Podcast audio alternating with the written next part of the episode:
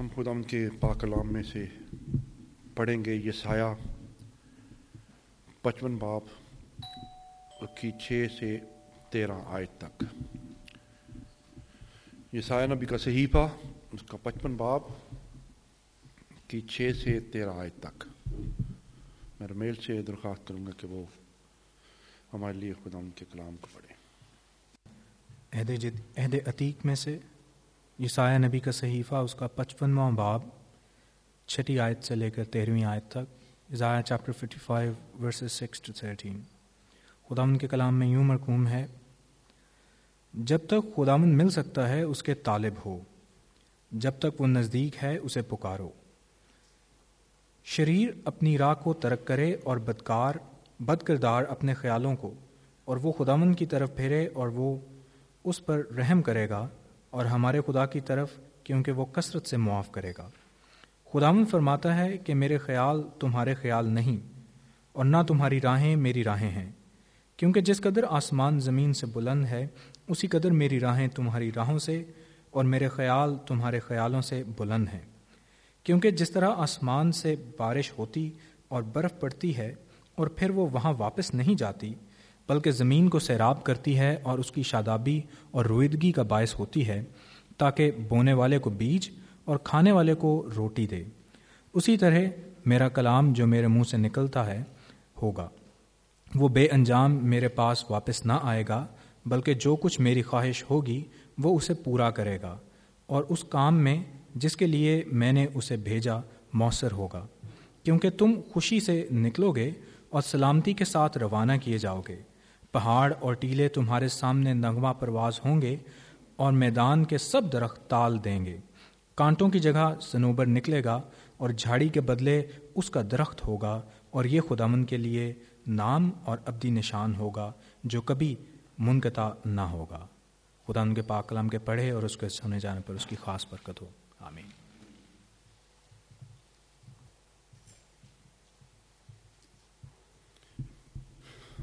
آج کی دوسری تلاوت مثال بارہ باب اس کی تیرہ سے بائیس آیت تک۔ امسال بارہ باب کی تیرہ سے بائیس آیت تک۔ ہمارے لیے سعدیہ دم کے کلام کو پڑھیں گے۔ امسال بارہ باب اس کی تیرہ آیت سے یوں شروع ہوتا ہے۔ شریر بد کرداروں کے دام کا مشتاق ہے، لیکن صادقوں کی جڑ پھلتی ہے۔ لبوں کی خطا کاری میں شریر کے لیے پھندا ہے، لیکن صادق مصیبت سے بچ نکلے گا۔ آدمی کے کلام کا پھل اس کو نیکی سے آسودہ کرے گا اور اس کے ہاتھوں کے کیے کی جزا اس کو ملے گی۔ احمد کی روش اس کی نظر میں درست ہے، لیکن دانا نصیحت کو سنتا ہے۔ احمد کا غضب فوراً ظاہر ہو جاتا ہے، لیکن ہوشیار ندامت کو چھپاتا ہے۔ راست گو صداقت ظاہر کرتا ہے، لیکن جھوٹا گواہ دگا بازی۔ بے تعمل بولنے والی کی باتیں تلوار کی طرح چھیدتی ہیں، لیکن دانش مند کی زبان صحت بخش ہے۔ سچے ہونٹ ہمیشہ تک قائم رہیں گے، لیکن جھوٹی زبان صرف دم بھر کی ہے۔ بدی کے منصوبے باندھنے والوں کے دل میں دگا ہے۔ لیکن صلح کی مشورت دینے والوں کے لیے خوشی ہے۔ صادق پر کوئی آفت نہیں آئے گی، لیکن شریر بلا میں مبتلا ہوں گے۔ جھوٹے لبوں سے خداوند کو نفرت ہے، لیکن راست کار اس کی خوشنودی ہیں۔ پاکلام کی برکت اس کے پڑھے اور سنے جانے پہ ہو۔ آمین۔ خداون کی آواز سننے کے لیے ہم خداون کی بندہ، پاسٹر لوتر فیاض شامل سے درخواست کریں گے کہ وہ ہمارے لیے خدا ان کے کلام کو کھولے اور ہم چند لمحے اپنے آپ کو خاموشی میں خدا ان کی آواز سننے کے لیے تیار کریں اور اپنے دھیان کو، اپنے سوچوں کو خدا ان کی طرف لگائیں اور اس کی باتیں جو آج خدا اپنے بندہ کے وسیلے سے ہم سے کرنا چاہتا ہے خدا ہمیں قبول کرنے کا فضل دے۔ اور ہم ایک گیت کی پہلی آیت گائیں گے، تیری شیریں آواز، میں سنتا ہوں خدا۔ بولاتی پاس اس چشمے کے سلیب سے جو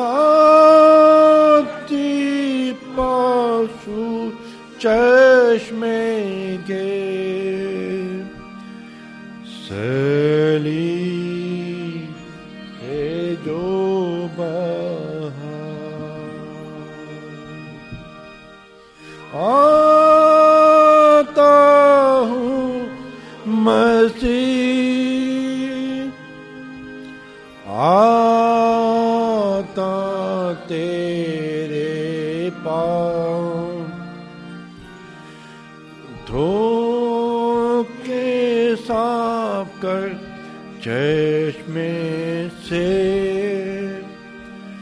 جو بہتا کروز سے ہاں۔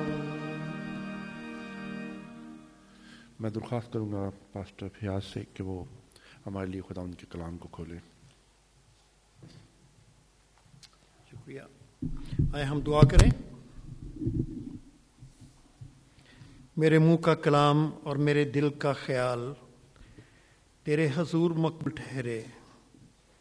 اے خداون اے میری چٹان اور میرے فدیہ دینے والے۔ آمین۔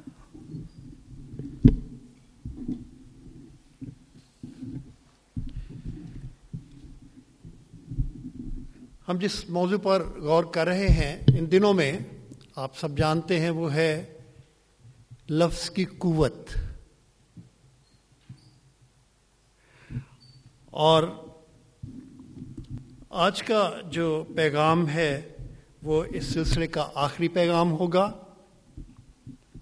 خدا کرے کہ ہم نے جو کچھ سیکھا ہے، اپنی زندگی میں کوشش کر کے اسے پریکٹس میں لائیں، اس پر عمل کریں۔ اور خدا ہمیں ایسا کرنے کی توفیق دے۔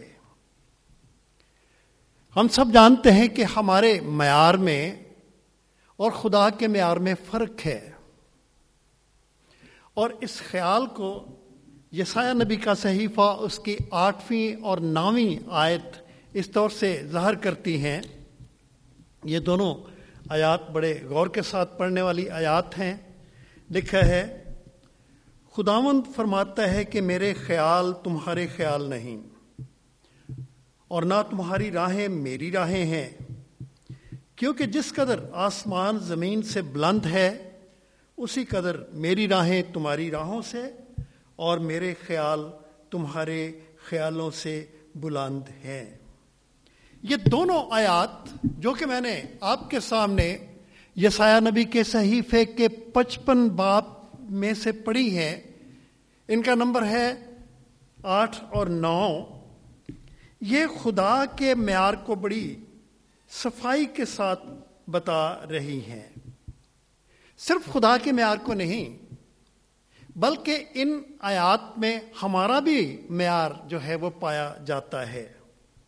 آئے، ہم ذرا غور کریں کہ ان دونوں آیتوں میں جو مقابلہ ہے، جو موازنہ ہے وہ کیا ہے؟ پہلی بات کہ خدا کے خیال اور راہوں کا ذکر ان دونوں آیتوں میں ہو رہا ہے۔ اور پھر یہ کہا گیا ہے کہ ہمارے خیالوں کی بات بھی کی گئی ہے، ہماری راہوں کی بات بھی کی گئی ہے۔ نہ صرف خدا کے خیال اور راہ، راہوں کا ذکر ہے بلکہ ہمارے خیال اور راہوں کا ذکر بھی ہے۔ پھر ہم ان آیات میں سے ایک اور بات بھی سیکھتے ہیں کہ خدا کے خیال اور خدا کی راہیں مختلف ہیں۔ وہ فرق ہیں۔ اور ہم ایک اور بات بھی سیکھتے ہیں کہ ہمارے خیال اور ہماری راہیں بھی مختلف ہیں اور وہ فرق ہیں۔ یہ آیات ہمیں بتاتی ہیں کہ خدا کے خیال اور راہیں آسمان کی طرح بلند و بالا ہیں اور پھر یہ آیات ہمیں یہ بھی بتاتی ہیں کہ ہمارے خیال اور ہماری راہیں زمین کی راہیں ہیں۔ یا دوسرے لفظوں میں ہم کہہ سکتے ہیں کہ دنیا والی راہیں ہیں اور دنیا والے خیال ہیں۔ یعنی ہمارے معیار کا خدا کے معیار سے کوئی مقابلہ نہیں ہے۔ یہاں موازنہ پیش کیا گیا ہے۔ اگر خدا کے اور یقیناً خدا کے خیالوں میں اور راہوں میں آسمانوں جیسی بلندی ہے، تو ہمارے خیالوں میں اور ہماری راہوں میں زمینوں یا زمین جیسی یا دنیا کے خیال اور راہوں جیسی پستی ہے۔ بہت سارے معیار ہیں جن کا ہم ذکر کر سکتے ہیں، لیکن ان دنوں میں ہم جس معیار کو سامنے رکھے ہوئے ہیں، وہ ہے بول چال یا لفظوں کا معیار۔ خدا کے جو لفظ ہیں، خدا کا جو کلام ہے، اس کا معیار اور ہے ہمارے جو لفظ ہیں، ہمارا جو کلام ہے، اس کا معیار بالکل مختلف ہے۔ ہمارے لفظوں کا معیار ایسا ہے کہ بعض اوقات خواہ ہم کلام کریں، بولیں اسپوکن ورڈ یا ہم لکھیں تحریری لفظوں ان میں بڑی قوت ہے۔ اور اس قوت سے ڈر لگتا ہے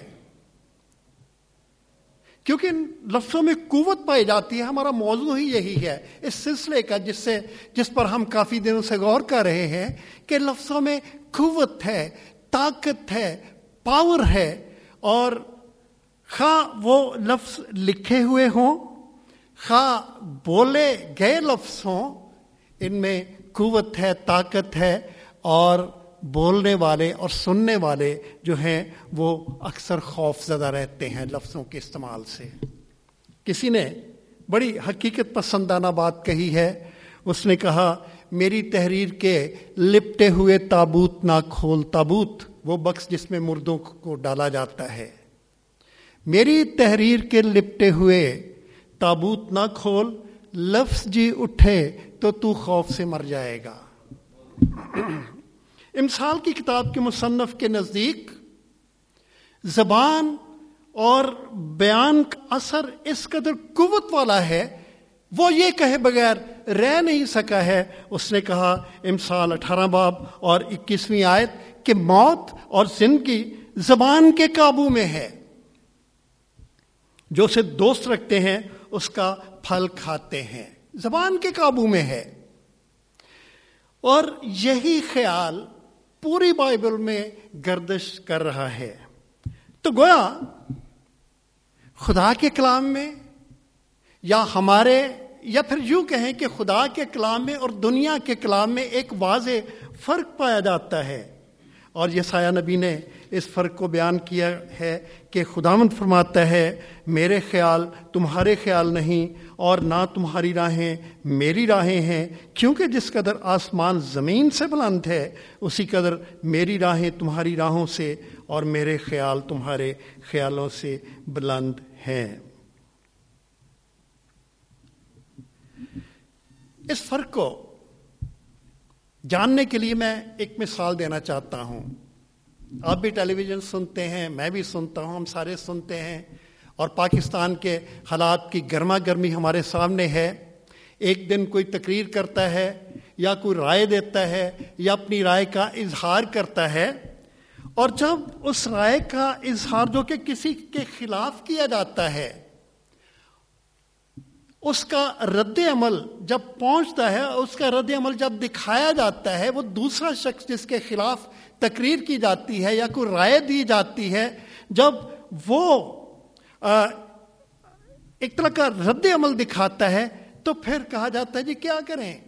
ہم کچھ نہیں کہہ سکتے ہیں، کیونکہ ہماری جو رائے ہے، اس کو آزادی ہے۔ ہمارا حق ہے۔ آزادی رائے ہمارا حق ہے، اور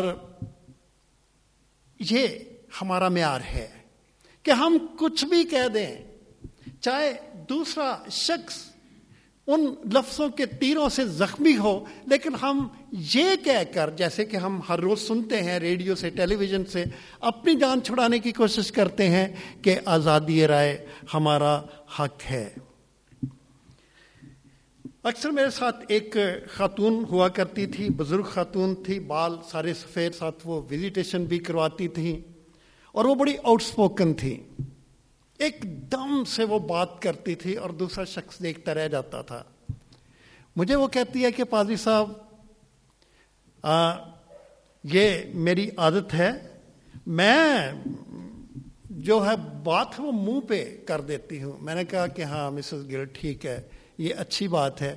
لیکن اس سے زیادہ اچھی بات یہ ہے کہ آپ کبھی تنہائی میں بیٹھ کر غور کریں کہ آپ کے جو لفظ ہیں وہ ہوتے کیا ہے زیادہ جو بات ہے وہ یہ ہے، ٹھیک ہے، اچھی بات کرنا، منہ کے اوپر بات کرنا بڑی اچھی بات ہے، منہ کے اوپر تو گالی بھی نکالی جاتی ہے۔ تو آپ مہربانی کے ساتھ اپنی جو طرز گفتگو ہے اور انداز گفتگو ہے، اس کے بارے میں سنجیدہ ہو اور اس کے بارے میں بہت زیادہ محتاط ہونے کی ضرورت ہے، کیونکہ یہ لوگوں کو زخمی کرتی ہیں۔ جس بات چیت کو، جس بیان کو، جس رائے کو، بڑی بے پرواہی کے ساتھ، بڑی غیر سنجیدگی کے ساتھ، بڑی غیر ذمہ داری کے ساتھ کہا جاتا ہے اور آزادی رائے کا حق جان کر لفظوں کے تیر چلائے جاتے ہیں۔ خدا مدیس مسیح ایسی صورتحال کے لیے بڑے واضح طور پر ہمیں سکھاتا ہے کہ وہ لفظ جو کہ دنیا استعمال کرتی ہے اور دنیا کے لوگ ہوتے ہوئے ہم استعمال کرتے ہیں، بائبل میں ان کی کیا ویٹیج ہے؟ بائبل ان کے بارے میں کیا کہتی ہے؟ اور خدا مدیس مسیح کیا کہتا ہے؟ کیونکہ خدا کے معیار میں اور انسان کے معیار میں فرق ہے۔ وہ لفظ جو کہ ہم استعمال کرتے ہیں، ان کا معیار اور ہے۔ اور وہ لفظ جو کہ خدا بیٹا، خدا باپ یا خدا پاکرو استعمال کرتا ہے، ان میں فرق ہے۔ تو خدا مند یسو مسیح، جب ہم استعمال کرتے ہیں اپنے لفظ خدا مند یسو مسیح ہمیں کیا سکھاتا ہے اور کیا سکھانا چاہتا ہے؟ متی کی انجیل، بارہ باپ اور پچھلے دو تین سرموں، سرمنز میں یہی ہماری سندھی آیت تھی۔ متی کی انجیل، بارہ باپ اور چھتی اور سینتیسویں آیت میں کیا لکھا ہے؟ اگر آپ کھولتے ہیں تو مہربانی کے ساتھ ضرور پڑھیں۔ چھتیسویں آیت اور سینتیسویں آیت Matthew chapter twelve verse thirty six, thirty seven.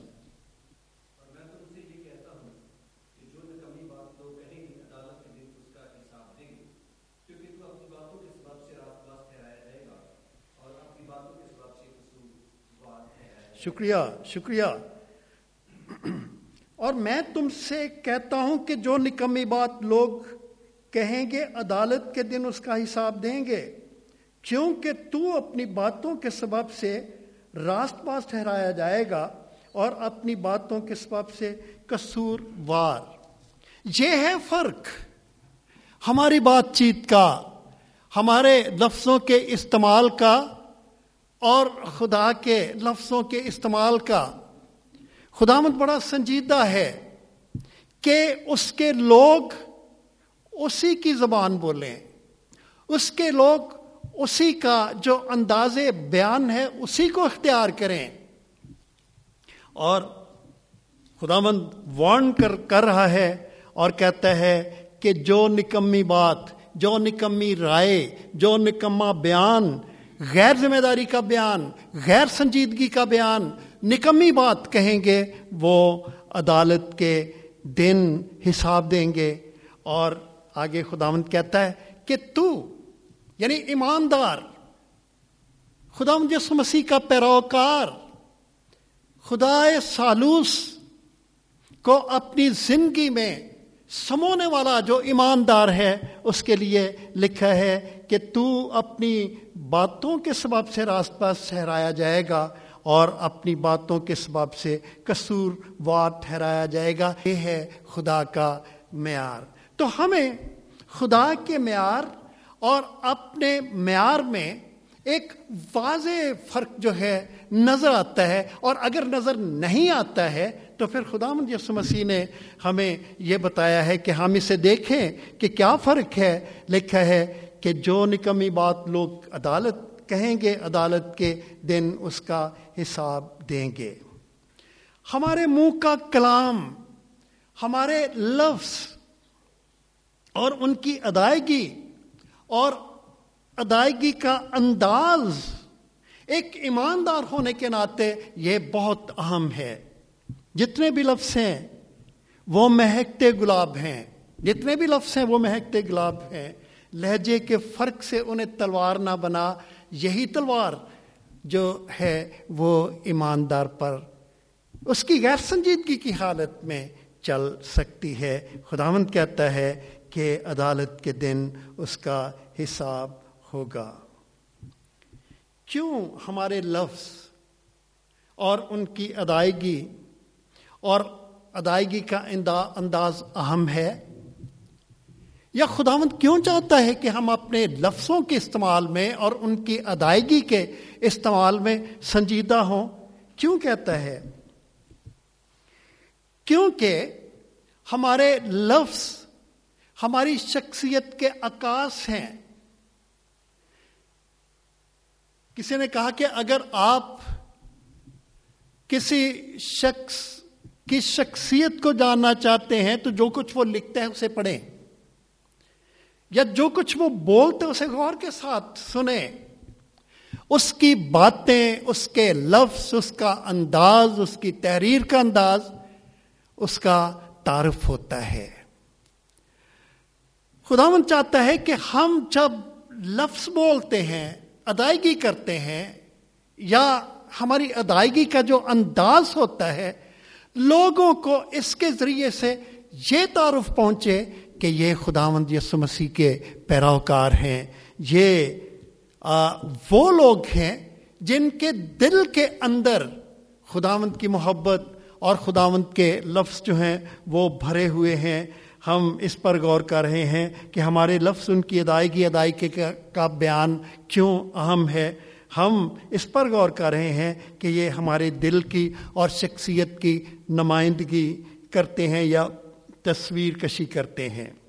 جیسا کہ متی بارہ باب اور اس کی چونتیسویں آیت میں لکھا ہے متی کی انجیل بارہ باب اور اس کی چونتیسویں آیت میں اس طور سے لکھا ہے، اے سانپ کے بچوں تم برے ہو کر کیوں کر اچھی باتیں کہہ سکتے ہو؟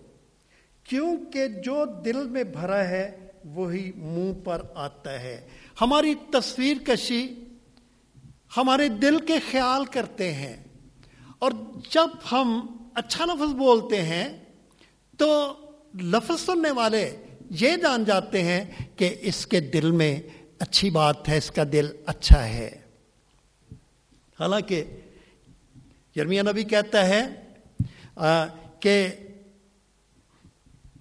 کہ دل کو کون دریافت کر سکتا ہے؟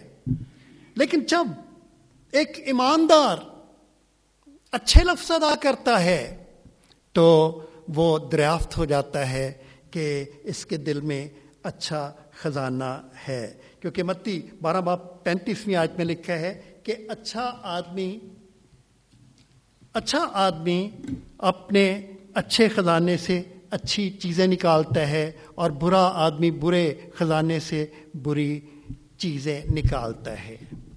یہ دل کس نے دیا ہے؟ خداون نے دیا ہے۔ پاک کلام کی بہت خوبصورت آیت ہے کہ تم پاک رو کے مسکن ہو۔ خدا کا پاک رو تم میں بسا ہوا ہے۔ جب پاک رو ایک ایماندار کی زندگی میں بسا ہوا ہے اور دل خداون نے بنایا ہے اور دل کے اندر وہ پاکرو کے ذریعے سے رہتا ہے اور دل اس کا جائے مسکن ہے، تو پھر ایک ذمہ داری ہے۔ ذمہ داری یہ ہے کہ اس دل کو خدا کے مسکن کے طور پر، اس کے رہنے کے لیے تیار کرنے کی ضرورت ہے۔ اور اگر ہم تیار کرتے ہیں اس کے رہنے کے لیے اپنے دل کو تو برکت ملتی ہے۔ برکت یہ ہے اس کی حضوری اور اس کی موجودگی۔ ابھی ہم نے گایا تھا تیری حضوری کا بادل۔ حضوری کا بادل ایسے ہی نہیں چھا جاتا ہے۔ خداوند کی حضوری ایسے ہی دل میں نہیں آ جاتی ہے جب تک کہ ہم خداوند کو اپنے دل میں اس کی حضوری کو قائم کرنے کی اجازت نہیں دیتے ہیں۔ اور اگر ہم، ہمارے لفظ جو ہیں وہ ہمارے دل کی اس طریقے سے تصویر کشی کرتے ہیں کہ یہ یہ خداوند کے رہنے کے لائق نہیں ہے، تو پھر سزا تو ملے گی، عدالت کی بات تو ہوگی۔ چنانچہ ہمارا ہر لفظ اور ہر لفظ کا حساب جو ہے وہ ضرور عدالت کے دن ہوگا۔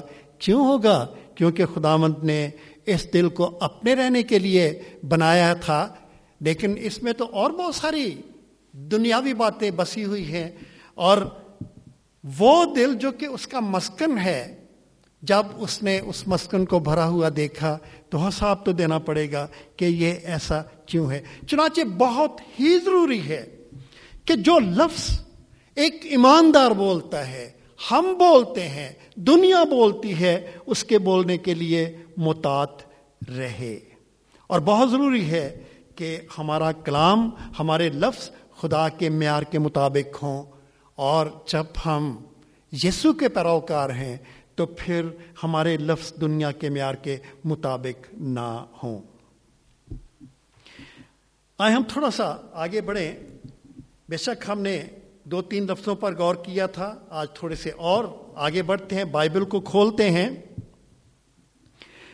اور ہم تھوڑا سا ان لفظوں کو دیکھیں، ان لفظوں کی ماہیت کو دیکھیں، ان کے اثر کو دیکھیں، ان کی تاثیر کو دیکھیں۔ جن کے لیے بائبل کا بڑا سخت رویہ ہے۔ اور خدا مند یسو مسیح اس رویے کو کلائمیکس تک لے کر جاتا ہے کہ اس کا حساب دینا پڑے گا۔ آئے ہم ان لفظوں پر تھوڑا سا غور کریں، چند مثالیں میں آپ کے سامنے رکھنا چاہتا ہوں۔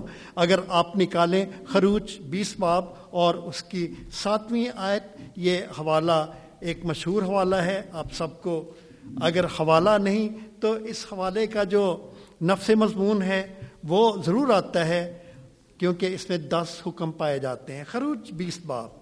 Exodus chapter twenty. اور اس کی ساتویں آیت اگر مہربانی کے ساتھ ہم اس کو پڑھتے ہیں اونچی آواز میں۔ بیس باب ساتویں آیت، خروج کی کتاب اور اس کا بیسواں باب اور اس کی ساتویں آیت ہم مل کر پڑھتے ہیں۔ یہ مل کر پڑھنے والی آیت لگتی ہے۔ کیا لکھا ہے؟ تو خداوند اپنے خدا کا نام بے فائدہ نہ لینا، کیونکہ جو اس کا نام بے فائدہ لیتا ہے خداوند اسے بے گناہ نہ ٹھہرائے گا۔ خداوند کے نام کو لینے کی بات کی گئی ہے کہ اگر کوئی خداوند کا نام بے فائدہ لے گا تو آگے لکھا ہے کہ خداوند اسے گناہ گاہ ٹھہرائے گا۔ دوسرے لفظوں میں لکھا ہے لکھا ہے کہ اسے بے گناہ نہ ٹھہرائے گا۔ کیا مطلب ہے خدا کے نام کو بے فائدہ لینا کیا مطلب ہے؟ ہم اس سے کیا سیکھ سکتے ہیں؟ خدا کے نام کی ایک تعظیم ہے، ایک تکریم ہے۔ میں آپ کو بتانا چاہتا ہوں، یہودی معاشرے میں کیا ہوا کرتا تھا کہ جب خدا کا لفظ انہوں نے بولنا ہوتا تھا، تو وہ اپنا سر جھکا لیتے تھے۔ ایک اور طریقہ بھی کرتے تھے۔ کہ وہ خدا کے نام کی بجائے ایک اور نام بولا کرتے تھے، ایدونائی۔ پھر ایک اور طریقہ بھی ہوتا تھا کہ جب خدا کے نام کو انہوں نے لکھنا ہوتا تھا، اپنے پارچوں پہ تو وہ جاتے تھے، وہ تحریر لکھ رہے ہیں، لکھتے لکھتے ابھی خدا کا نام آ گیا ہے، وہ جاتے تھے، قلم کو دھوتے تھے اور پھر آ کر دوبارہ لکھتے تھے، پھر جا کر دھوتے تھے اور سارا دوسرا کام کرتے تھے۔ جب مدرسے میں یا توریت کی کے سبق دیے جاتے تھے، تو جو یہودی ربی تھے، وہ خدا کے نام کی پروننسیشن بتانے کے لیے اپنے اسٹوڈنٹس کے کان میں وسپر کیا کرتے تھے۔ اور وہ سرگوشی کے ساتھ خدا کا نام بتایا کرتے تھے، یاوے۔ جب ہم یہاں خروج کی کتاب کے بیسویں باپ کی ستائیسویں آیت حکم پڑھتے ہیں تو لکھا ہے کہ تو خداوند اپنے خدا کا نام، یاوے کا نام، خدا کا نام بے فائدہ نہ لینا۔ کیونکہ اگر تو ایسا کرے گا تو بے گناہ نہ ٹھہرے گا۔ اس کا مطلب یہ ہے خدا کا نام بے فائدہ لینے کا نام یہ ہے کہ یہ نام بڑی عزت کے ساتھ لیا جاتا تھا اور لکھا جاتا تھا، ایک تکریم تھی۔ اور اگر بغیر عزت کے، بغیر وہ جو خدا کے نام کی عزت کا معیار ہے، اس کو مد نظر رکھتے ہوئے اگر یہ نام لیا جاتا ہے تو یہ گناہ ہے۔ چلن پایا جاتا ہے دنیا کے لوگوں میں۔ بات بات پر خدا کے نام کو قسم کے طور پر استعمال کیا جاتا ہے۔ قسم کھانے کے لیے، آپ جانتے ہیں، میں بھی جانتا ہوں، جس دنیا میں ہم رہتے ہیں، ایک چلن ہے کہ بار بار خدا کے نام کی قسم کھائی جاتی ہے۔ ہائی اسکول کے دن تھے، شاید چھٹی جماعت کا میں اسٹوڈنٹ تھا۔ اور تھوڑا سا بہت پیچھے جائیں، کافی سال پیچھے جائیں، تو ان دنوں میں جو تصویر کھینچنے والے کیمرے تھے، وہ اپنی ہی نوعیت ہوا کرتے تھے، لوگ اسے لے کر باہر بیٹھتے تھے اور باہر دو تین پھٹے انہوں نے لگا رکھے تھے، بورڈ تھے اور ان پر جو انہوں نے تصویریں کھینچی ہوا ہوئی کرتی تھی، وہ ڈسپلے کیا کرتے تھے۔ اور اس کے اوپر ایک کالا سا پردہ تھا، اس کے اندر وہ گھس جاتے تھے، تصویر کھینچتے تھے، وغیرہ وغیرہ۔ اور اسی وقت وہ دیتے تھے۔ ایک اچھا لمبا چوڑا اس کا پروسیس ہوا کرتا تھا۔ تو میں بازار آیا ہوا تھا، تو تصویر کھینچ رہی تھی۔ میں کھڑا ہو گیا اور بھی لوگ کھڑے دیکھ رہے تھے۔ تو جب تصویر کھنچوانے والے کو، تصویر کھینچنے والے نے تصویر کھینچ کر اس کے اوپر جو بھی پروسیس تھا کر کے دے دی، تو تصویر والا کہتا نہیں، یہ میری تصویر نہیں ہے۔ اور کہتا خدا دی قسم ہے تیری تصویر ہے۔ تصویر کو قسموں کے ساتھ کہہ رہا ہے کہ یہ، وہ کہتا میری تصویر نہیں ہے۔ وہ کہتا نہیں، خدا دی قسم، تیری خدا دی قسم ہے میری تصویر نہیں کی خدا کا جو نام ہے، بے فائدہ لیا جا رہا ہے تصویر تو بندے کا ایک شناخت ہوتی ہے اور تصویر کو بھی قسموں کے ساتھ بتایا جا رہا ہے، کسی اور کی نہیں، یہ تمہاری تصویر ہے۔ کیوں؟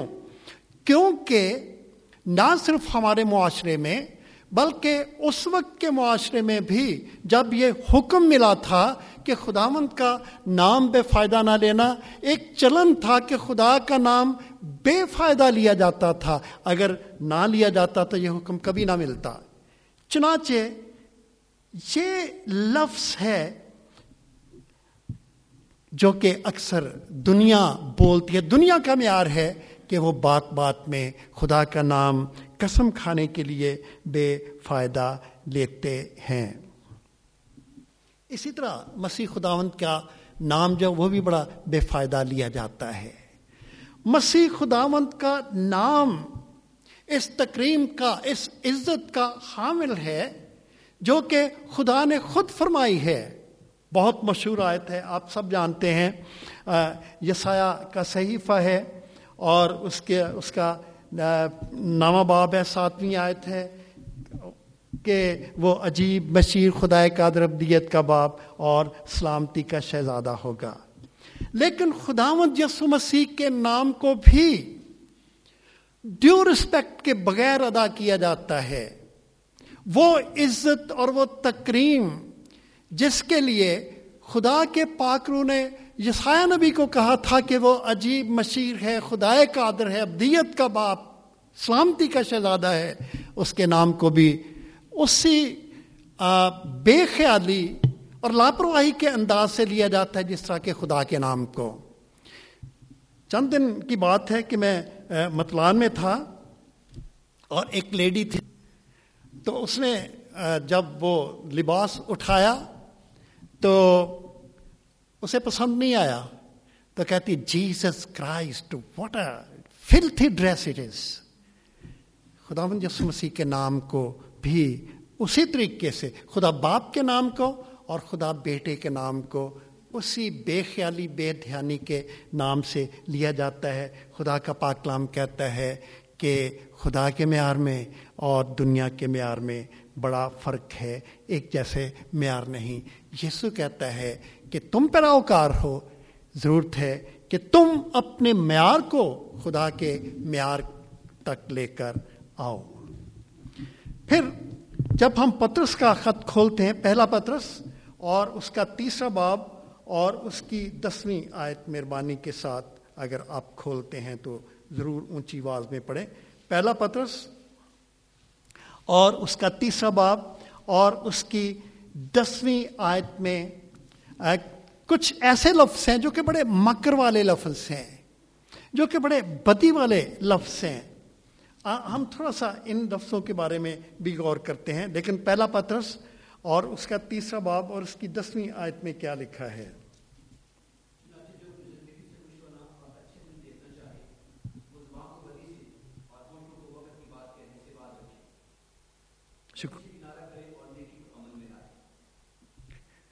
شکریہ۔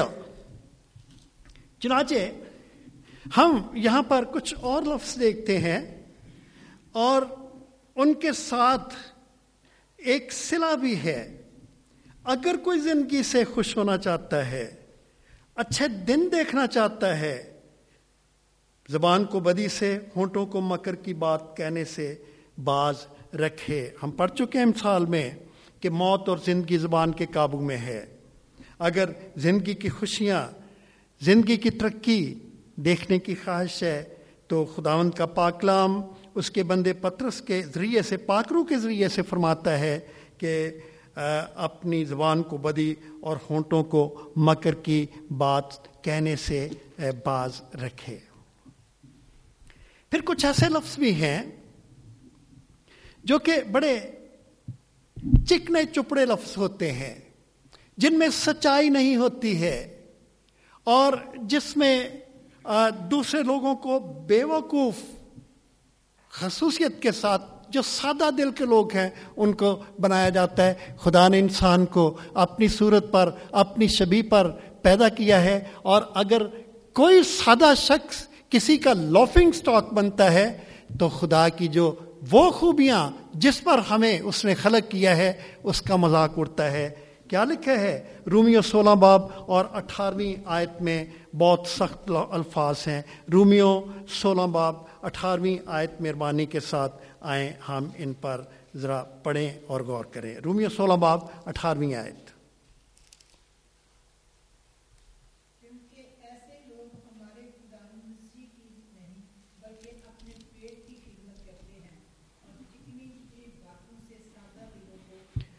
چکنی چپڑی باتوں سے سادہ دلوں کو بہکاتے ہیں اور اس کا انگلش ترجمہ بھی ہے کہ مذاق اڑاتے ہیں۔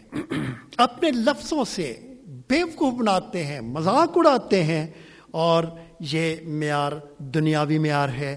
خداوند کہتا ہے کہ لفظوں میں قوت ہے اور قوت یہ ہے کہ جب یہ بولے جاتے ہیں، یہ تلوار ہے جو الٹی چلتی ہے، عدالت کے دن ان کا حساب دینا پڑے گا۔ کچھ اور لفظ بھی ہیں جن کا ذکر افسیوں کے نام خط، اس کا پانچ باب اور اس کی چوتھی آیت میں ان کا تذکرہ یا ان کی نشاندہی کی گئی ہے۔ پانچ باب چوتھی آیت میں کیا لکھا ہے؟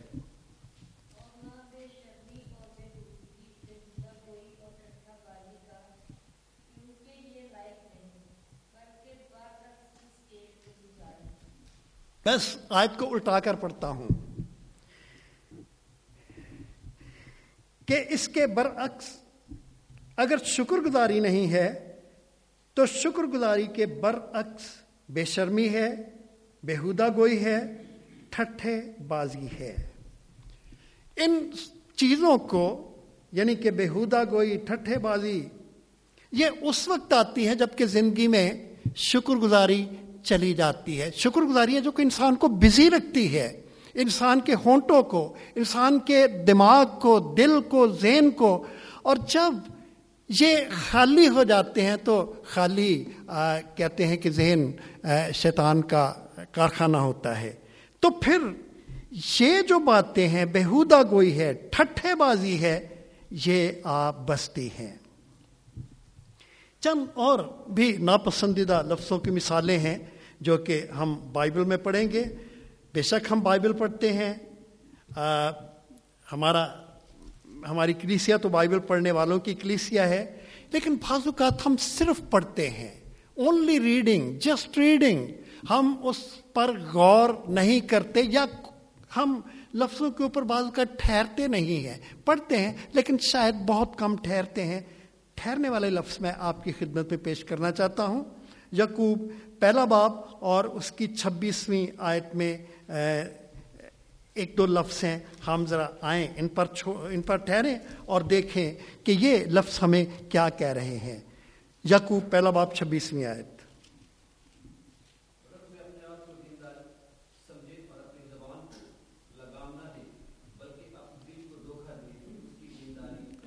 شکریہ۔ لکھے اگر کوئی اپنے آپ کو دیندار سمجھے، دوسرے لفظوں میں یسو کا پیروکار سمجھے تیسرے لفظوں میں ایماندار سمجھے، چوتھے لفظوں میں یسو کو پیار کرنے والا سمجھے، پانچویں لفظوں میں خدا کے معیار کو حاصل کرنے والا سمجھے، تو پھر کیا کرے کہ اپنی زبان کو لگام دے یعنی بے لگام لفظ۔ کوئی لگام نہیں ہے، کوئی روک نہیں ہے، کوئی ٹوک نہیں ہے، بولنے چلے جاتے ہیں، بولے چلے جاتے ہیں، کوئی ایک طرح کا کوئی معیار نہیں ہے، کوئی لحاظ نہیں ہے، بزرگ ہے، خاتون ہے، جوان ہے، بچہ ہے، بے لگام ہے لفظ کہ وہ منہ سے نکلے جاتے ہیں اور نکلتے چلے جاتے ہیں اور خدا کہتا ہے خدا یسو مسیح کا کہنا ہے کہ ان کی عدالت ہوگی۔ امثال دس باب اور اس کی انیسویں آیت میں بھی اسی طرح کا خیال پایا جاتا ہے۔ کیا لکھا ہے امثال دس باب؟ اور اس کی انیسویں آیت۔ کلام کی کثرت خطا سے خالی نہیں، لیکن ہونٹوں کو قابو میں رکھنے والا دانا ہے۔ کلام کی کثرت خطا سے خالی نہیں، جتنا لوگ بولتے ہیں یا جتنا ہم بولتے ہیں، بولتے چلے جاتے ہیں، کہیں نہ کہیں تو غلطی ہوگی اور ضرور ہوگی۔ کوئی اور نہیں کہتا ہے وہ شخص کہہ رہا ہے جس نے خدا سے عقل مانگی تھی یعنی دنیا کا عقل مند ترین شخص، وہ کہہ رہا ہے، جس نے امسال کی کتاب لکھی ہے۔ سلیمان نبی کہتا ہے کہ جتنا زیادہ بولیں گے، اتنی ہی زیادہ غلطیاں ہوں گی۔ جتنا زیادہ بولیں گے، اتنے ہی لفظ بے قابو اور بے لگام ہوں گے۔ اور جتنا کم بولیں گے لوگ کہیں گے یہ دانا ہے۔ دانا وہ ہوتا ہے جو کہ غلطی کم کرتا ہے۔ دانا وہ ہوتا ہے جو کہ زیادہ بولنے دیتا ہے اور خود سنتا ہے۔ کلام کی کثرت خصاص، خطا سے خالی نہیں، لیکن ہونٹوں کو قابو میں کرنے والا دانا ہے۔ ہم امسال کی کتاب کے تیرہویں باپ کی تیسری آیت میں ایک اور بڑا خوبصورت خیال پڑھتے ہیں تیرہ باب اور تیسری آیت۔ مہربانی کے ساتھ اگر پڑھیں آپ تو۔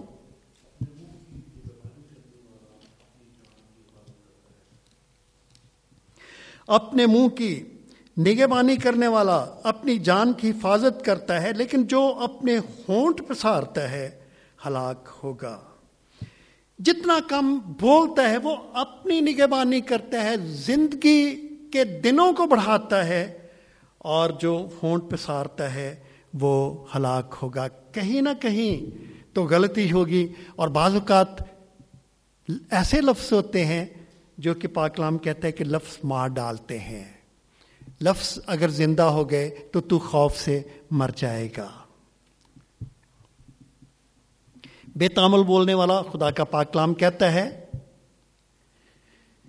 کہ احمد اس سے اچھا ہے اور اس سے زیادہ امید ہے، جو بے تامل بولتا ہے، جو بولتا چلا جاتا ہے۔ اور ہم پڑھ چکے ہیں یعقوب کا خط، میں ایک مرتبہ پھر وہاں واپس آؤں گا، لکھا ہے یعقوب کا خط پہلا باب اور انیسویں آیت۔ خدا کا پاکلام تلقین کرتا ہے۔ اے میرے پیارے بھائیوں یہ بات تم جانتے ہو۔ بس ہر آدمی سننے میں تیز اور بولنے میں دھیرا اور کہر میں دھیما ہو۔ ہر آدمی سننے میں تیز، بولنے میں دھیرا ہو۔ پھر ایک اور قسم بھی ہے لفظوں کی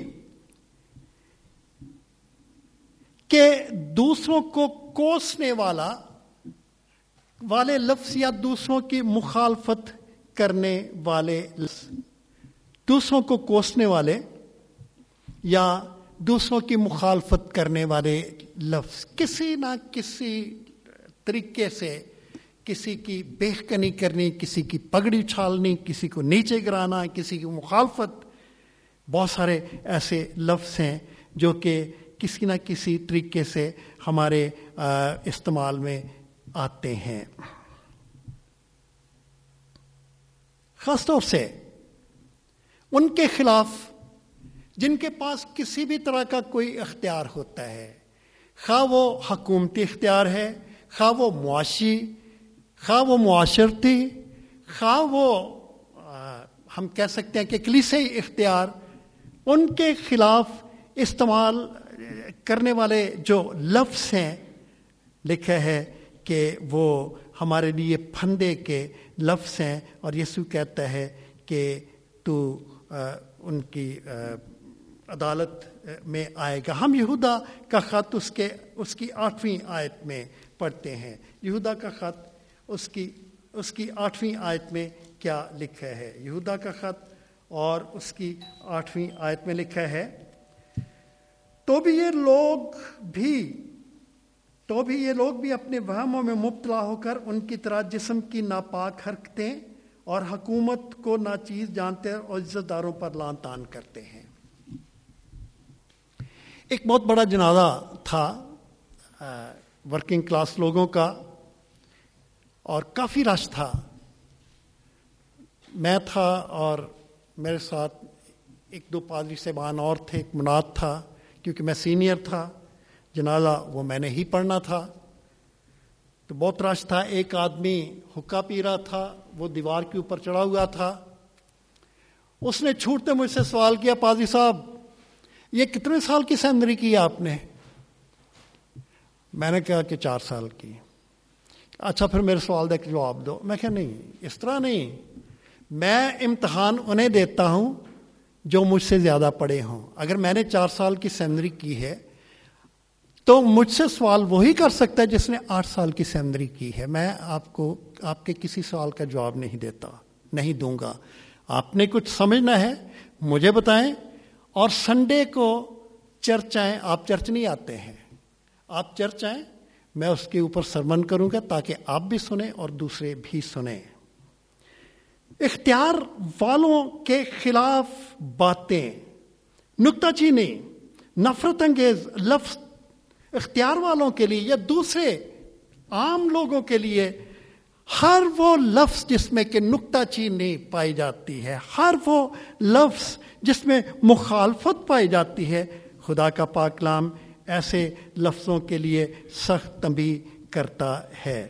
متی کی انجیل، اس کا پانچ باب اور اس کی اکیسویں اور بائیسویں آیت میں خداوند کے کلام میں اس طور سے لکھا ہے، متی کی انجیل، اس کا پانچ باب، اکیس اور بائیسویں آیت میں اس طور سے لکھا ہے۔ مہربانی کے ساتھ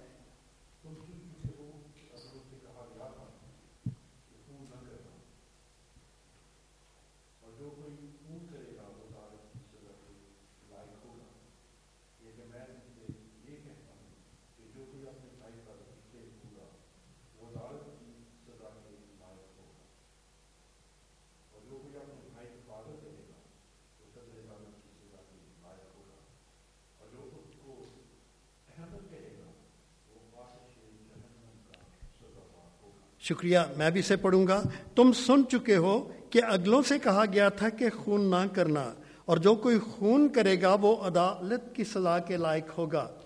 لیکن میں تم سے یہ کہتا ہوں کہ جو کوئی اپنے بھائی پر غصے ہوگا وہ عدالت کی سزا کے لائق ہوگا، اور جو کوئی اپنے بھائی کو پاگل کہے گا وہ صدر عدالت کی سزا کے لائق ہوگا، اور جو کوئی اس کو احمد کہے گا وہ آتش جہنم کا سزا وار ہوگا۔ تو گویا قتل کی اور نکمے لفظوں کے بولنے کی سزا کی ہے۔ ہم نے یہاں پر پڑھا ہے۔ کسی اور نے نہیں کہا۔ خدامن نے کہا ہے، خون نہ کرنا، نہیں تو عدالت کی سزا کے لائق ہوگا۔ کسی کے خلاف نہ بولنا، عدالت کی سزا کے لائق ہوگا۔ ہم نے اس بیان کو شروع کرتے وقت، اس سلسلے کو شروع کرتے وقت کہا تھا کہ جتنے بھی لفظ ہیں، وہ مہکتے گلاب ہیں۔ لہجے کے فرق سے انہیں تلوار نہ بنا۔ بڑا سینسٹو سلسلہ ہے جو کہ ہم نے شروع کیا لفظوں کے استعمال کے بارے میں۔ ہم متی کے انجیل میں پڑھ چکے ہیں پانچویں باپ کی اکیس، بائیسویں آیت میں کہ ایسی زبان اور لفظوں کو اور بولنے والوں کو سخت تنبیہ کی گئی ہے۔ کچھ اور بھی لفظ ہیں جو کہ ہم بولتے ہیں، بے خیالی میں بولتے ہیں یا جان بوجھ کر بولتے ہیں زبور نفیس ان کے بارے میں کہتا ہے۔ اگر آپ میرے ساتھ نکالے بارہ زبور اور اس مہربانی کے ساتھ نکالیں بارہ زبور اور اس کی پہلی، دوسری، تیسری اور چوتھی آیت میں ایسے لفظ پائے جاتے ہیں جن میں خوشامد یا خوش آمدی زبان ہے۔ خوش آمد کے لفظ۔ زبور نمبر بارہ اور اس کی پہلی چار آیات میں یوں لکھا ہے۔ اے خدامت بچا لے، کیونکہ کوئی،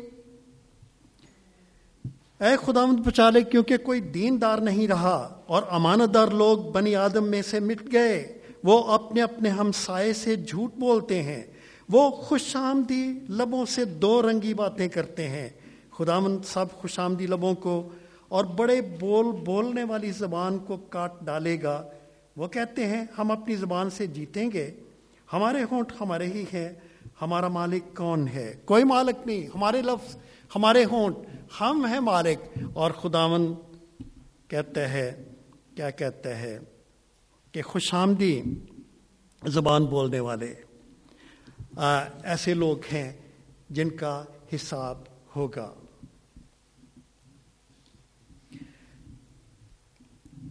امسال تیرہ باپ کی تیسری آیت ہم پڑھ چکے ہیں کہ ضرورت ہے کہ اپنے منہ کی حفاظت کی جائے، نگہ بانی کی جائے، لیکن جو ہونٹ پسارتا ہے وہ ہلاک ہوگا۔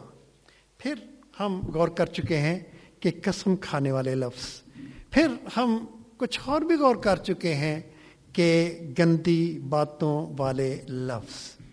اگر آپ نکالیں، افسیوں کے نام خط، اس کا چوتھا باب Ephesians chapter 4 and verse 29 افسیوں چوتھا باب اور اس کی انتیسویں آیت میں کیا لکھا ہے کوئی گندی بات تمہارے منہ سے نہ نکلے بلکہ وہی جو ضرورت کے موافق ترقی کے لیے ہو تاکہ اس سے سننے والوں پر فضل ہو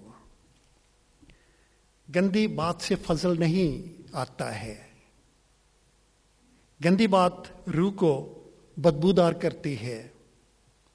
کانوں کو بالکل بھلی محسوس نہیں ہوتی ہے۔ اور اس طرح کے جو جتنے ہم لفظ بول چکے ہیں، یہ ہماری روزمرہ کی گفتگو کا حصہ ہیں۔ ٹھیک ہے، ہو سکتا ہے کہ میں یہ زیادہ بول گیا ہوں۔ یہاں پر بیٹھے ہوئے شاید نہیں، لیکن اس دنیا کے بہت سارے لوگ ہیں جو کہ کلیسیا کے اندر یا کلیسیا کے باہر ہیں۔ بات بات پر خدا کے نام کی تصحیق کی جاتی ہے۔ بات بات پر خوش آمد کے لفظ بولے جاتے ہیں، مخالفت کے لفظ بولے جاتے ہیں۔ اور یہ ایک عادت ہے۔ ایسی عادتیں ان کو چھوڑنے کی ضرورت ہے۔ لیکن ہمیں یہ بھی ماننا پڑے گا کہ یہ ایسی عادتیں عادت بہت مشکل سے جاتی ہے۔ عادت کے لیے جو انگلش کا لفظ ہے وہ ہے habit H A B I T habit اور اگر اس میں سے ہم ایچ نکال دیں ایچ نکال دیں، تو پھر لکھا ہے ا بٹ تھوڑی سی رہتی ہے۔ اور اگر ہم اے بھی نکال دیں تو بٹ یعنی کہ تھوڑی سی رہتی ہے۔ عادت ایک ایسی انسان کو چیز ملتی ہے کہ اسے جتنا بھی ختم کیا جائے، تھوڑی بہت ضرور اب بٹ ہوتی ہے یا بٹ ہوتی ہے یا اس کا کوئی نہ کوئی اثر اٹ میں آ جاتا ہے کہ وہ انسان کے ذہن میں، دل میں ہوتی ہے۔ ہم نے یہ جو لفظ ہیں ان کے پھندے کے بارے میں، ان کے اثر کے بارے میں غور کیا ہے۔ ہم کیا کر سکتے ہیں؟ ہمیں کیا کرنا چاہیے؟ ہمیں کیسے آزادی ان سے ملنی چاہیے؟ یا ہمیں کیا احتیاط ہے جو کہ مل سکتی ہے؟ دو بنیادی رہنما اصول ہیں، میں ان کا تذکرہ کروں گا اور پھر ہمارا یہ سلسلہ بند ہوگا۔ پہلی بات کہ ہم وہ بات کریں جو کہ ترقی کے لیے ضروری ہے۔ یہ میں نہیں، بلکہ مقدس پولوس اصول اس نے یہ ایک طریقہ بتایا ہے۔ اگر آپ نکالیں فلپیوں چار باب اور اس کی انتیسویں آیت ہے کہ ہم وہ جو عادت کے طور پر بہت سی باتیں اپنائے ہوئے ہیں، ان کو ختم کرنے کے لیے ہمیں کیا کرنے کی ضرورت ہے؟ فلپیو چوتھا باب اور اس کی انتیسویں آیت میں کیا لکھا ہے۔ پڑھ سکتے ہیں اگر آپ پڑھنا چاہیں تو۔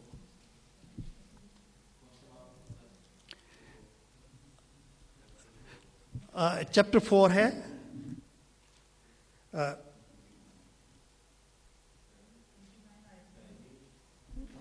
I'm sorry twenty twenty three. خداوت جسو مسیح کا فضل تمہاری روح کے ساتھ ہے۔ فضل کو مانگنے کی ضرورت ہے۔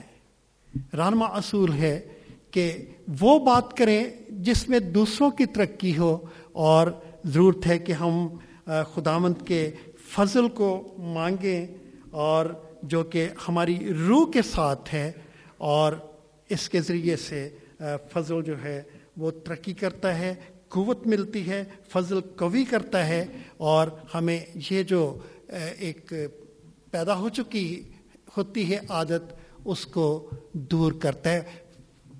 گندی عادتیں دل کے اندر، یہ بیماری ہے، ان کو فضل کا جو وائٹامن ہے، وہ ٹھیک کرتا ہے۔ پھر دوسری بات ہم اور بھی کر سکتے ہیں۔ ہم پہلا جو اصول ہے کہ وہ بات کریں، جس سے اپنی اور دوسروں کی ترقی ہو۔ جو کہ دوسروں کی حوصلہ افزائی، تعمیر اور ترقی والی بات ہو۔ کلسی چوتھا بات اور اس کی چھٹی آیت میں ہم پڑھتے ہیں۔ یہ ایک اور طریقہ ہے کلسی چوتھا باب اور اس کی چھٹی آیت میں یوں لکھا ہے، تمہارا کلام ہمیشہ ایسا پرفضل اور نمکین ہو کہ تمہیں ہر شخص کو مناسب جواب دینا آ جائے۔ تمہارا کلام ایسا ہو کہ ہر شخص کو مناسب بجائے اس کی کنی کے یا بجائے کوئی اور راستہ اختیار کرنے کے ایسا ہو کہ تمہیں اس کو مناسب جواب دینا چاہیے، دینا آ جائے۔ پھر اس کے بعد نرم جواب۔ امسال پندرہ بابر اس کی پہلی آت میں لکھا ہے کہ نرم جواب جو ہے وہ کہر کو دور کر دیتا ہے۔ کرخت باتیں غضب انگیز ہیں۔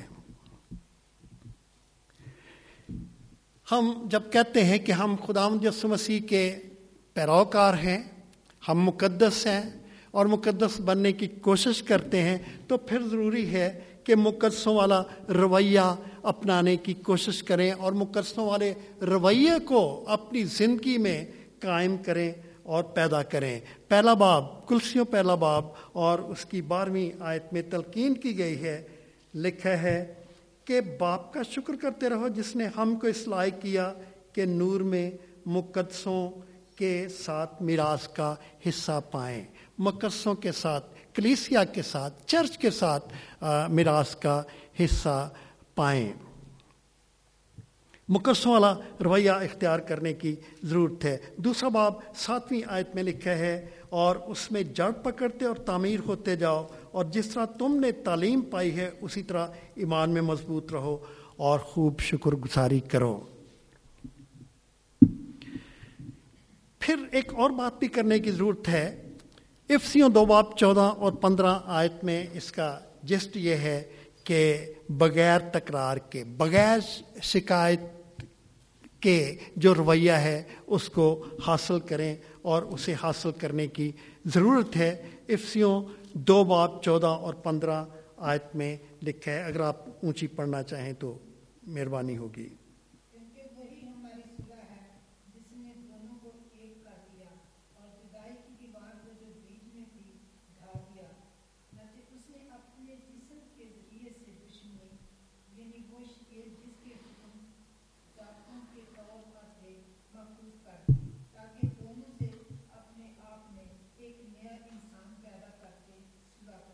شکریہ۔ شکریہ۔ تو ہم پڑھتے ہیں کہ مقدس بننے والا رویہ ہے، اسے اپنے اندر پیدا کرنے کی ضرورت ہے، اور یہ اگر ہماری زندگی میں ایسی چیزیں ہیں جن کو ہم نے اپنی زندگی میں پیدا کیا ہوا ہے، تو پھر ان کو ختم بھی ہم ہی نے کرنا ہے۔ اور خداون کا پاکلام ہمیں بتاتا ہے کہ ہم مقدسوں والا رویہ پیدا کریں اور ہم نے ابھی سیکھا، ابھی پڑھا بھی ہے۔ ساتویں آیت میں بھی کہ تاکہ وہ اپنی اس مہربانی سے جو مسیح یسو میں ہم پر ہے آنے والی زبانوں میں اپنے فضل کی بے نہایت دولت دکھائے۔ وہ بات کریں جو کہ اپنی ترقی کے لیے، دوسروں کی ترقی کے لیے ضرورت، ضروری ہے۔ پھر آخری بات کہ سوچ سمجھ کر بولیں۔ صادق کا دل سوچ کر جواب دیتا ہے۔ صادق بغیر سوچے جواب نہیں دیتا ہے۔ پاکلام کہتا ہے، امسال پندرہ باب اٹھائیسویں آیت۔ صادق کا دل سوچ سمجھ کر جواب دیتا ہے۔ پر شریروں کا منہ بری باتیں اگلتا ہے۔ خداون جانتا ہے کہ اس کے کہ صادق جو کہ اور انسان جو کہ لفظ ادا کرتا ہے، وہ کہاں سے آتے ہیں؟ دل سے آتے ہیں اور اس کے دل میں کیا بھرا ہے؟ ہم ابھی پڑھ چکے ہیں۔ اور خداون چاہتا ہے کہ اس کے لوگ اس کا معیار، اس کا سٹینڈرڈ اپنائیں جو کہ خدا کا سٹینڈرڈ ہے۔ ہر چند خدا کے خیال اونچے ہیں، اس کی راہیں اونچی ہیں لیکن خدا مند یہی بات اپنے لوگوں میں دیکھنا چاہتا ہے۔ یہ جو ہم نے سلسلہ کیا تھا، اس میں جس مقصد کو ہم نے سامنے رکھا تھا، وہ یہ تھا کہ ہم خدا جس مسیح کے الفاظ کو یاد کریں اور اس کی استمبی کو یاد کریں، جو کہ اس نے متی بارہ باب اور اس کی چھتیسویں اور سینتیسویں آیت میں ہمیں دی ہے۔ کہ میں تم سے کہتا ہوں کہ جو نکمی بات لوگ کہیں گے عدالت کے دن اس کا حساب دیں گے، کیونکہ تو اپنی باتوں کے سبب سے راست باز ٹھہرے گا اور اپنی باتوں کے سبب سے قصوروار ٹھہرایا جائے گا۔ پہلی بات کہ یسو کے الفاظ اس سلسلے کے ذریعے سے ہم یاد کریں، اس کی تنبیہ کو یاد کریں۔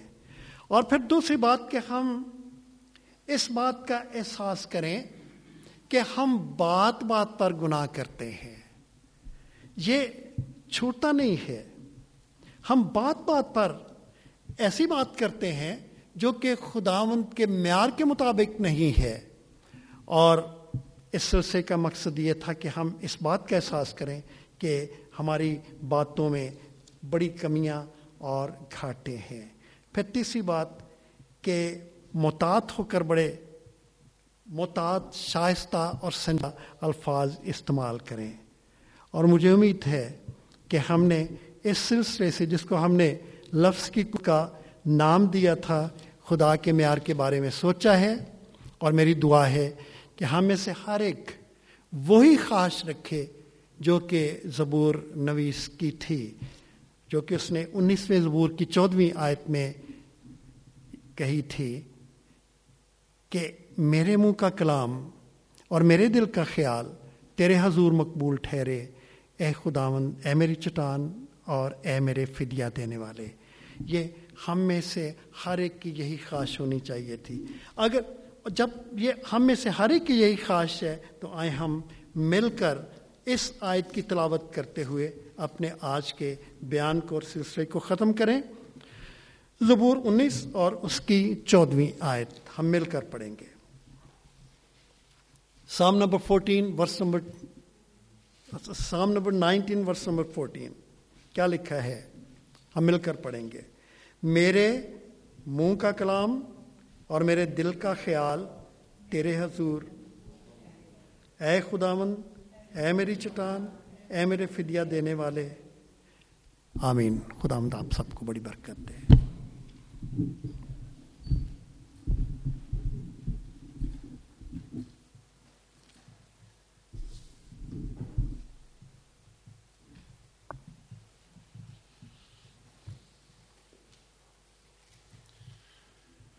ہم خداون کے اور خداون کے خادم پاسٹر لوتھر فیاض سیمول کے شکر گزار ہیں کہ انہوں نے ہمارے لیے خداون کے کلام کو کھولا اور خداون کے کلام کی گہری باتوں کو ہم تک پہنچایا ہم خداون کا شکر کرتے ہیں ان کی صحت و تندرستی کے لیے اور دعا کرتے ہیں کہ خداون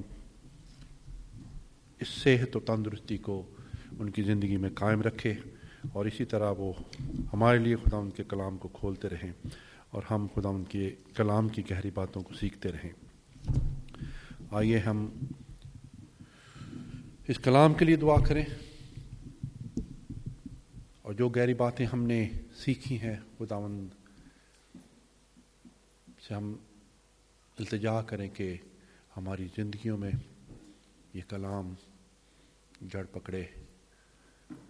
اور اگر ہم میں کوئی ایسی بات ہے تو خداون سے دعا کریں کہ خداون اس کو ترک کرنے کا ہمیں فضل دے اور ہمیشہ ہمیں پازیٹیو ورڈ ادا کرنے کی توفیق دے۔